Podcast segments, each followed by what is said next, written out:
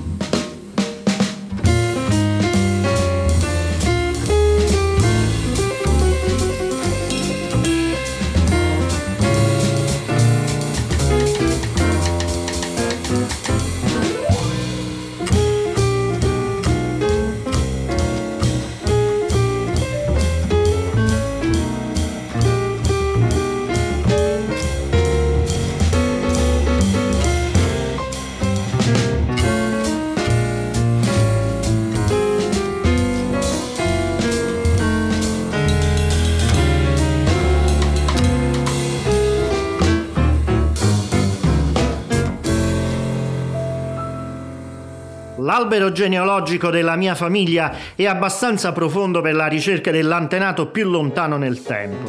Questa ricerca fu condotta da un eh, mio amico studioso ed appassionato di storia del mio territorio di provenienza.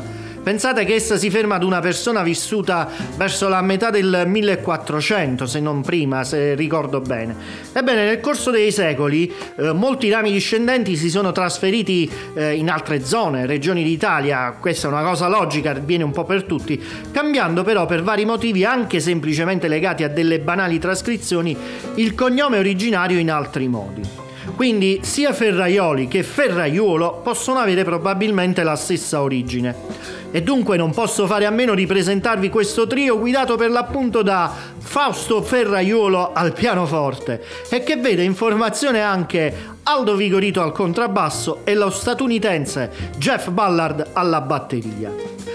A prescindere dal cognome simile, Fausto va fatto conoscere anche e soprattutto per l'alta qualità delle sue composizioni e dei suoi arrangiamenti. La sua musica affonda le radici nel linguaggio tradizionale del jazz per averlo studiato con celebri nomi come uh, Barry Harris o ancora John Taylor e George Cable. Questa è la sua formazione storica e in questi ultimi tempi rilascia il terzo album con Vigorito e Ballard. Il suo titolo è Il Dono. Qui si attiva un altro elemento in comune, ma che non è il caso di parlarne in questa occasione. Dal disco composto da 10 tracce originali più una rivisitazione di uh, Somebody Loves Me di George Gershwin, ho tirato fuori per l'ascolto in questa puntata il brano intitolato Alstavo Blues. Sì, va bene, ma dopo avervi annoiato con la storia del mio cognome, ora datemi l'opportunità di uh, farvi ascoltare e di proporvi un altro bravo artista italiano. Questa volta voglio suggerirvi il trombettista Giacomo Uncini, musicista e compositore ormai navigato dato che giunge ad un secondo progetto discografico. Il suo precedente album si, eh, si intitola ancora tuttora Indian Summer, mentre il nuovo è Time Hears Everything e lo vede in buona parte anche in veste di compositore ho pensato giusto eh, di farvi ascoltare proprio una delle sue composizioni, un brano che al primo ascolto mi ha impressionato per l'interpretazione propria della tromba di Uncini. Buon ascolto da Mario Ferraioli, buon ascolto da Jazz in Family. Questo è Dropout di Giacomo Uncini.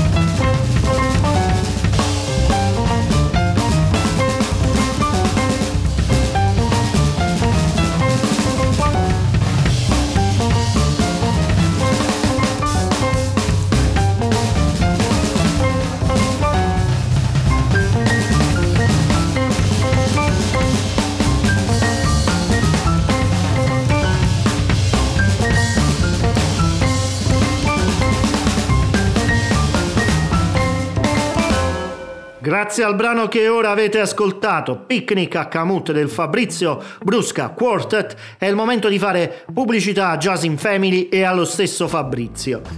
Nei prossimi giorni trovate sul sito jazzinfamily.com un'intervista che ho fatto al bravissimo chitarrista siciliano.